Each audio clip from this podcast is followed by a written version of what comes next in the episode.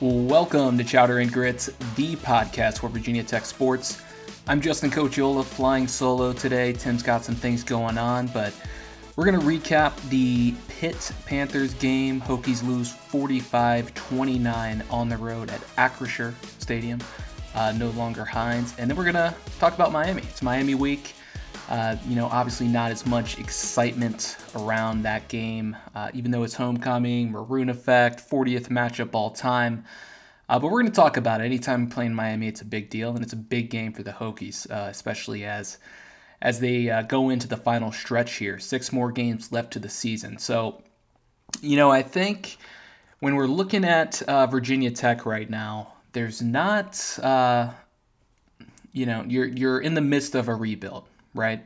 So there's a lot of things that are going on that you know wouldn't necessarily be great normal season. So you're looking for uh, you know those little victories. Um, Virginia Tech right now is an average to below average football team that makes a lot of a lot of mistakes and those mistakes uh, you know show themselves uh, from like the explosive play rate they're giving up uh, penalties uh, miscues things like that um, things like you should expect that any team is going to go through when when there's a rebuild going on. So, you know, if you look at this Pitt game, it was 45-29. There was some good, there was some bad, and there was there was some ugly as well. But let's get the bad out of the way first. I think uh, to nobody's surprise, the rushing defense is uh, what really stood out as the worst of the worst. Um, in Saturday's game. And to be honest with you, it wasn't all bad, really. Uh, if you look at how the defense performed overall, it was actually pretty solid. Where they failed was the explosive plays. Israel Abanikanda sets a school record 320 yards rushing. Uh, that breaks Tony Dorsett's school record of 306 yards that he set back in 1975. It was the first time a FBS Power 5 running back had 300 yards and six touchdowns in a game. The last guy to do that was Ricky Williams at Texas. Uh, if you recall, Ricky Williams won the Heisman Trophy that year. That was 1998, and he did it against Rice. You know, it wasn't against Virginia Tech. So, talking about that explosive play rate, three of Abanikanda's touchdowns were 29 yards or more. He had a 38 yarder, a 29 yarder, and an 80 yarder. He had 179 yards on six carries when you're looking at the six touchdowns runs he had. And again, six he had seven carries of 16 yards or more. It's really tough to win football games when that's happening. And I think, you know, if you look at the rest of the sample size, he had 36 carries on the day. That's what they wanted to do. They wanted to run the ball. 16 of those carries went for two yards or less, eight were tackles for a loss which, if you look at that, I think Virginia Tech had 11 tackles for loss overall. I mean, that's typically a good day. You look at that in the stat sheet, you're like, oh, Virginia Tech probably won that game, or you know, they held they held Pitt in check. However, on the other 20 carries, uh, not so good. So, coming into the game, uh, Tech ranked 98th overall in the country, allowing 2.2 yards before contact. Against Pitt, it was 5.57. So uh, you can see some of the issues they were having there defensively against the run. The good, you know, I kind of alluded to it there, you know, half jokingly. You know, I don't know if we have any PFF followers here, but PFF is uh, a greater, we should say, of plays and players. And uh, a lot of times when you see those grades, they don't match up necessarily with the statistics that you'll see in a box score. But I think uh, the way you should approach it is you can't read a game by the box score and determine how a team played. And it's the same for a grade. You know, so if Grant Wells throws a pass to Kaleb Smith and um, it's caught by Kaleb Smith, but the way he caught it was it went off of the defender's hands. It was thrown straight to the defender. The defender bobbles it, but Kaleb Smith catches the ball. That's that's going to be a bad grade for the quarterback, but it could show up as a big gain in the box score. Virginia Tech's rushing performance, their rushing grade defensively was the highest it's been all season, which kind of goes back to that 16 carries of uh, two yards or less with eight tackles for a loss. they've got to limit the explosive play rate. So, takeaway, they were playing better for the vast majority of time, uh, but you know they're they're living and dying by that big play. Uh, another bad was tackling. This was the Hokies' worst performance of the year from a tackling standpoint. Uh, they also graded out poorly uh, from a pass rushing standpoint. You know, they had, uh, from a tackling standpoint, 11 missed tackles overall. Eight of those were against the run. Pass rush wise, they only got nine hurries on the quarterback, one sack. And I think if you look at Pitt this year, if you've watched them play, you've noticed that Kedon Slovis has really kind of been, you know, on the run. He's been pressured. He's been hit a lot. He was just beaten around in that Tennessee game. If you if you watch that, even against West Virginia, so it was disappointing that uh, Virginia Tech couldn't get more of a consistent uh, pass rush on the quarterback. It's something they've struggled to do in the last two games. Obviously, missing uh, TyJuan Garbutt is is not going to help them there, but uh, they've got to be better overall getting to the passer. Uh, a, a getting better category, we'll call it good. We'll call it good for now. The offense actually really didn't play that bad. You know, I think um, they had over 400 yards of total offense, only their second time going over 300 yards this season against an FBS opponent. Uh, it's the highest grade and QBR rating of the year for Grant Wells, and that's any game. That includes Wofford. So that's something to uh, be optimistic about. Kaleb Smith had his first career 100 yard receiving game. Uh, he did that in the first half. He finished the game with nine catches for 152 yards. He's definitely the go to option in this offense. Uh, I think somebody I want to see get more involved is Daquan Wright, uh, or Daquan Moore, excuse me. The guy is an absolute stud. He's not on the field a lot. He only played 15 snaps on Saturday but he had five catches for 47 yards. He's one of the highest graded players on the field whenever he is on the field. He's only played 36 snaps this year, but he's played twice in the last two games. So he's played against North Carolina, he's played a bit against Pitt. He didn't play before that. I think the reason he's listed as a tight end, he's 6'4, 236. He's a big guy, but he can move.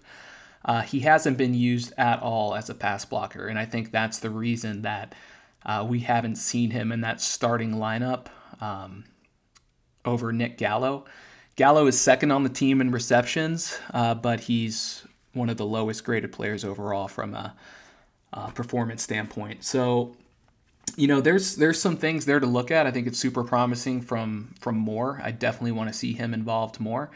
Uh, you know, Da'Wain Lofton had a big uh, catch down the field, um, and that was good to see. And you know, Virginia Tech definitely tried to take some more shots down the field on Saturday, and it it paid off. Uh, the ugly, bad, and good, uh, that was special teams. I mean, um, also adding to that bad line item was penalties. Just continues to plague this team. Uh, it's stalling drives, it's killing momentum, uh, it's extending drives for the other team. It is absolutely infuriating to watch a team continue to shoot itself in the foot, and that's what this Virginia Tech uh, team is doing right now. And that's the sign of you know, that's just one of the leading indicators for why an average football team loses. Why does a team lose close games? Well, a lot of times it's because of things like penalties. Uh, and that's what's happening to Virginia Tech right now. Special teams was all over the map. You know, if you take away the block punt for a touchdown, which was great, obviously, uh, it was a poor punting performance overall by Peter Moore. Uh, you know, just couldn't get going for whatever reason. Uh, you know, Will uh, Will Ross missed his first field goal of the, of the year, so it's just kind of you know when it rains it pours on on special teams on Saturday. Uh, I, I, think you know it's probably more of an anomaly um, than than anything else. Uh, it's been a pretty solid group all year, uh, so they'll they'll need to play better going forward for the Hokies to, you know, win that field position battle, get those points. You know, it, you look at the last two games; they've just left so many points off of the scoreboard, whether it's because of penalties or miscues. You know, whether that's defensively, offensively, special teams wise, they've got to clean that up. Uh, I'd say the best takeaway of the game was Malachi Thomas being back, and he really is kind of the what this offense was missing. If you if you look at him, he's going to be the workhorse back. He's the guy who uh, I think is best suited to run between the tackles. He had 15 carries for 84 yards and a touchdown in his return. Um, he's really the stabilizer the offense needed. I don't think it's a surprise that uh, this was his first game back, and it was the best offensive performance Virginia Tech has had all season. Uh, he's the Thunder to King's Lightning. I think Keshawn King is still going to get a, a, lot of playing time, but um, he'll probably get about the same amount of touches he was getting as a starter, to be honest. Um, but it'll be a fun tandem. He's definitely the home run threat of the offense, but Thomas is atop the depth chart going into Miami, if that tells you anything. Anything. So some of the takeaways: Brad Glenn uh, needs to stay in the booth with Tyler Bowen. Uh, if you weren't aware, uh, Glenn was in the booth this past weekend with Bowen. Uh, Pry had mentioned that he was going to be up there to help Bowen out with uh, some of the play calling and just game to get like play to play things that are going on from a from a game standpoint. And I mean that that appeared to, to pay off. And again, I don't know if it was Malachi Thomas or the opponent or Brad Glenn or Tyler Bowen just being better. Whatever it was, you know, let's just keep doing it. So keep Glenn up there. He's a former offensive coordinator. Uh, he can definitely, uh, I think, help guide uh, Bowen, similar to how Pry's guiding Marve on the on the defensive side. We still don't know to what extent Glenn is like what what his involvement is up there, but um, whatever it is, let's keep doing it. Offensive line run blocking, uh, yeah, it's pretty bad, pretty bad. Their second lowest grade of the season. Per the PFF scale, 49.9 is poor. They graded out at a 42.9. Their worst performance, they had a grade of like 35 against Boston College. Uh, this group needs to get better, but you know, I think one reason this group is struggling compared to last year, I think a lot of people have looked at last year's stats and said, well, you know, Silas Dzansi's regressed and Parker Clements has regressed and Johnny Jordan and blah blah blah. They they really haven't. You know, I think if you look at last year, there was a lot more depth on the offensive line last year. Johnny Jordan, Parker Clements, um, Silas Dzansi, they didn't play every game. They were they were backups. Dzansi battled some injuries. He only had 400 and something snaps last year. He's already got that. After this Miami game, he's probably, along with Parker Clements, will surpass last year's total snap count total of the year, playing wise. Johnny Jordan has already surpassed that number. The only full time starter returned on this offensive line is Kaden Moore. And he's improved as a pass blocker. He's gone down a little bit as a run blocker. And actually, every single offensive lineman has decreased pass against uh, as a, uh, a run blocker from a grade standpoint. But why is that? Well, if you look at what Vance Vice did as an offensive line coach, he mixed and matched guys in constantly. He was constantly rotating guys in, but he had depth. You had Luke Tenuta, you had um, Brock Hoffman, you had a bunch of other guys. And what that allowed you to do was play the matchups. You put guys in where they're best at. And so what we're seeing now is all these guys are playing every game. They're playing almost every single snap out outside of uh, Bray, Braelin Moore, Kaden Moore's brother, outside of Braelin Moore and Bob Schick, no other offensive lineman on the second team has taken a snap. That's it. There have been seven guys this year to take a snap on the offensive line, and five of them have been the full time starters and have barely come off the field. So, what we're seeing is more of who they are as players and I still think, I mean, if you take Silas Dzansi and Johnny Jordan out of it, Parker Clements, he seems to be struggling the most out of everybody. But if you look at Parker Clements, he's still just a redshirt sophomore. You know, these guys need time to develop. And he's being thrown into the fire. He's doing the job, I'm sure, to the best of his ability. I don't think anybody's questioning his his work ethic. And it's just going to take time with this group more than any other group on the field. And I think when you look at the offensive line, that's really what's happening right now. It is probably the youngest positional group of the entire team, especially when you go into that second team uh, depth. I mean, Braelin Moore is a true freshman. Bob Schick is a redshirt sophomore. They're the only two guys that have played. And then you've got a bunch of other guys that are either freshmen or redshirt freshmen that haven't played yet because obviously Joe Rudolph is not comfortable putting them in. So if anybody thinks Joe Rudolph is the issue or he's not doing a great job, it's just not the case. There's no depth at this position. And that is why this unit is struggling. You, what's worse than struggling and then not being able to take somebody out of that situation, to give them a breather, or to put them in a better position to succeed? That is what why depth is so important, and that is why the Hokies are struggling on the offensive line. So the hope is they'll get better. You know, I think, you know, there was a really big gap in how the team performed rushing wise uh, last week, which was good. But from a blocking perspective, there is a big gap to close. And even if Virginia Tech just is average from a run blocking standpoint, we should see massive improvements with how this group is performing. And, you know, you can go back and look at Joe Rudolph and how his offensive lines performed at Wisconsin the last three, four, five years. They're all at either the above average to good to elite categories. So, like I said, it's going to take time. It's part of the rebuild. This is one of those groups where it's really being kind of, you know, um, out there for everybody to see where some of the issues are. But again, it's just uh, it's going to take a little bit of time with this group.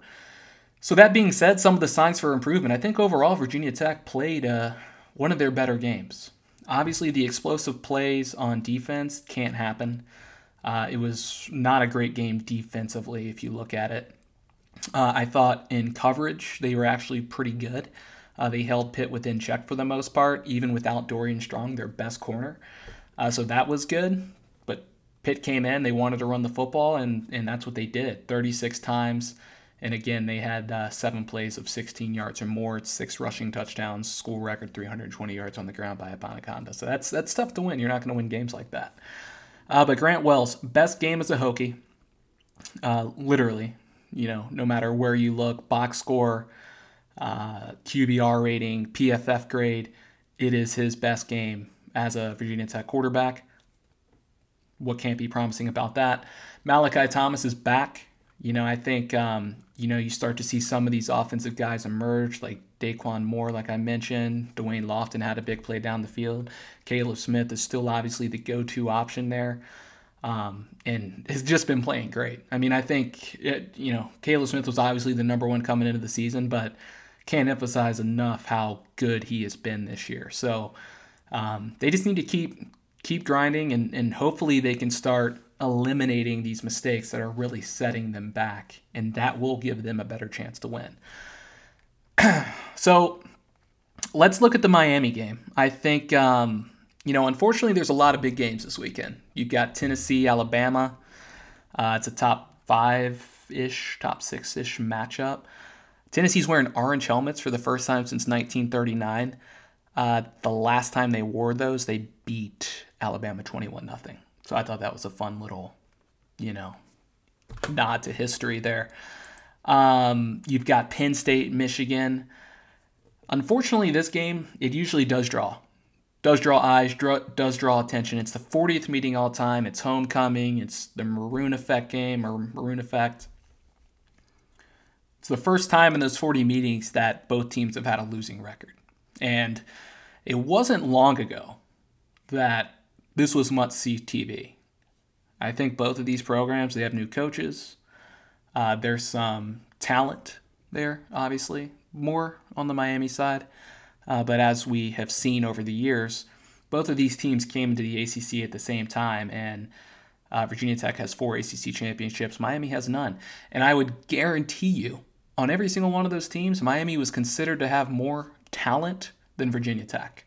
So, talent is what it is. It's all about coaching, it's all about doing what you can with what you have. And Virginia Tech's been better about that over time. But here we are, it's present day. History is history.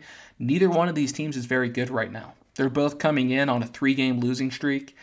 Uh, it's the third time since 2019 that Miami has started two and three. And uh, one thing about Miami is, you know, I think some of their numbers can pop off the page at you, but they haven't held a lead since beating Southern Miss. So that's three games they haven't held a lead at all.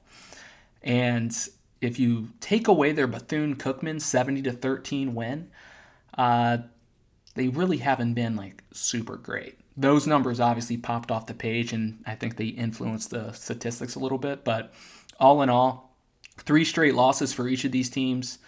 Uh, if you look at Miami, they had a road matchup against A and M. They played okay in that game, lost 17 to nine. Again, A and M is kind of a disaster right now too. Then they lose the following week to Middle Tennessee, 45 to 31, just a complete shocker. And then came off of last week's loss to UNC, got down, uh, had a little bit of a comeback there, but lost 27 24. So overall, averaging 32.8 points per game. They've got 21.8 points um, against them, is what they're giving up defensively. Um, through the air, they're averaging 262, 102 on the ground. Um, so, you know, they haven't been able to run the ball well. Uh, defensively, 59th overall, they're allowing 364 yards per game. Virginia Tech offensively ranks 111th in the country. Uh, red zone offense has been a struggle for Miami, 73rd. Uh, however, that's been one of Virginia Tech's biggest deficiencies defensively is red zone defense. They rank 112th in the FBS, so that's going to be something to watch. Um, like I said, with you know the strength of schedule, Miami's strength of schedule is 100. You know they they haven't played a super strong schedule, and they're two and three. So they rank 22nd in total offense, 15th in passing, 69th in rushing. But like I said, they put up 70 against Bethune Cookman. They've only averaged 51 yards rushing in their last two games. And somehow they're still 69th in rushing. So they're not a good rushing football team at the moment. Uh, they benched their quarterback a game and a half ago, and that was against Middle Tennessee in the loss. He obviously had a big day last last week. Tyler Van Dyke, that is, threw for 496 yards against North Carolina. You know, as as we highlighted a couple weeks ago, our disappointment with how Virginia Tech performed against North Carolina because defensively they're basically just you know an open book. They they can't stop much of a nosebleed unless you know they're playing Virginia Tech. But uh, total defense wise, Hokies, uh, they continue to, to drop, I think, back to the mean, back to where we thought they would be. Uh, right now, they're 37th in total defense. They're giving up 341 yards per game. So uh, that's just basically by the numbers to give you kind of a quick idea of everything that's going on there. Injury wise, Miami's been battling uh, the injury bug a bit. Uh, lost their starting tight end, or lost their backup tight end, I should say uh, lost their starting right guard last week. Um, they've been battling some injuries on the offensive line, but most of mostly everybody's intact. They've had some guys come back um, as well. So I think um, quarterback wise, Van Dyke, it's interesting because he was one of the better quarterbacks in the ACC last year. Um, I think everybody's pick for the top quarterback returning in the ACC this year and uh, it's not a trend like we're not seeing across the ACC. You know, you could say the same for Brennan Armstrong at UVA, uh, Phil Jurkovec, Devin Leary. All those guys have taken steps back, step backs this year. Um, but he is coming off a big performance against North Carolina. The game prior, which was against Middle Tennessee, 16 for 32, 138 yards, one touchdown, two picks, was benched in that game. One thing that Van Dyke pointed out is uh, they had the bye week before playing North Carolina. Uh, he mentioned that he worked with the offensive staff to condense the playbook and focus on plays that he was most comfortable with going into that UNC game. And I think what we saw was a much improved um, offensive performance from the Miami team through the in in the passing game. He had 14 pass plays over 15 yards against Carolina. So definitely something to watch. Um, are they hitting their stride? Was it a you know just right timing against a, a bad defense? Um, Virginia Tech has you know some game tape on that limited playbook that they can look at, so we'll see we'll see how that plays out against um, against the Hokies this week. Rushing wise, I mean, I think it's obviously going to be something that everybody's watching for, right? You know, Abanikanda 320 yards. Um, Miami just doesn't have a big running game. You know, last week Parrish had 19 yards on 11 carries. He's only gone over 100 yards twice, both of those against Bethune Cookman and Southern Miss. Um, overall, the team had 41 yards rushing on 23 carries against Carolina, who ranks 106th against the run. So um, we'll see kind of what happens there. And defensively, they've been kind of a mixed bag. I mean, uh, they held that Drake Maye led UNC offense in check in the second half, which um, should give Virginia Tech fans some concern about what the Virginia Tech offense can do. Um, only only allowed two field goals after halftime. Uh, they intercepted him twice, uh, held the run game in check for the most part. Did give up 161 yards, but again, 43 attempts. Uh, and they, they were uh, able to sack Maye five times. So they were able to get after the quarterback. And I think that's probably what led to less of a offensive output there in the second half. But they've also been very um, vulnerable to big plays in the pass game. You know, they've given like if you look at Middle Tennessee, they allowed three passes that went one went for 98, one went for 89, and one went for 69. Um, and then tackling on top of it has been probably their biggest weakness defensively. Uh, they're uh, a below average tackling team uh, that can have really bad days. They had a really bad day against Middle Tennessee. So um, we'll kind of keep those things in mind. We'll see how it goes. But keys to the game for Virginia Tech to beat Miami or at least have a chance. Uh, the pass rush, which we talked about earlier against Pitt, that is missing. It's really been missing for two weeks.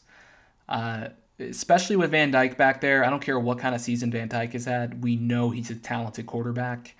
Um, he's coming off his best performance of the season. You're likely not going to have Dorian Strong again for the third straight game, uh, who is your best cornerback. So this defensive line needs to figure out how to get after the quarterback. Linebackers back. We've got Alan Tisdale returning from a eligibility issue, so he's making a season debut. He's atop the the linebacker chart at will. Um, so I, I think that's a good boost. Um, so we'll see what happens. Garbutt should be back as well. Uh, so hopefully the, the Hokies are a little bit better at offensive line, but or at that offensive pass rush. But the uh, the offensive line for Miami is is pretty solid. It's not the offensive line uh, that we had seen Miami have over the last, you know, few years. Explosive plays. Again, I don't want to continue to beat the dead bush, but you gave up nine passes over 20 yards against North Carolina. You gave up seven carries over 16 yards against Pitt. You cannot do that against Miami and expect to win. If Miami comes out and runs the football down Virginia Tech's throat, like I just don't know what to say. Like they they've been unable to run the football this year. So I really hope that's not what happens. Uh, I would expect there to be a big play or two in the pass game. I think that would be more acceptable. Uh, but they just have to limit what happens and make sure that they're not scoring touchdowns. You know, I think that's the biggest thing. And then offensively, the biggest key is to establish the run and control the clock. And I think, you know, statistically, Miami's been good against the run. Uh, I also think teams have focused more on the the pass against Miami because they've been more vulnerable in uh, in that aspect of their defense. But Virginia Tech will and should try to establish the run game. They've got Malachi Thomas back. They've got Keshawn King. Utilize that one-two punch. See what you can get going. Uh, and I think that's the key to winning the game: possessing the ball, keeping the defense off the field, and it should open up some bigger plays down the field, um, which I do think Virginia Tech needs to take a few shots um, to uh, to keep this Miami secondary kind of in check. So we'll see what happens there. Those are my keys. My prediction. Uh, did check with Tim to see kind of what he thought. He told me Virginia Tech wins. Uh, I think Tim is very um, is very uh, intent on Virginia Tech winning, even though it, it hasn't really been done um, the last few weeks. The spread is Miami minus seven. I'm going to take Miami to cover, or excuse me, Virginia Tech to cover, uh, but I'm going to take them to lose the game. I, I feel like 31 27 feels like the right score. Uh, the things I'm watching for the most are discipline, reducing penalties, consistent tackling performance, limited explosive play rate, establish the run. You know, the Hokies probably win if they can do all those things, but that's a lot of things that have to go right that have been going wrong for Virginia Tech recently. So it's an important game for the Hokies. They have to have this one heading into a bye week, followed by a road Thursday night matchup against NC State. Uh, and then you've got matchups against Georgia Tech and Duke coming up after that. So, um, you know, it's always good to head into a bye with some momentum. It put them at three and four, two and two in the conference, with a shot in the dark at winning the Coastal, although that's very unlikely at this point.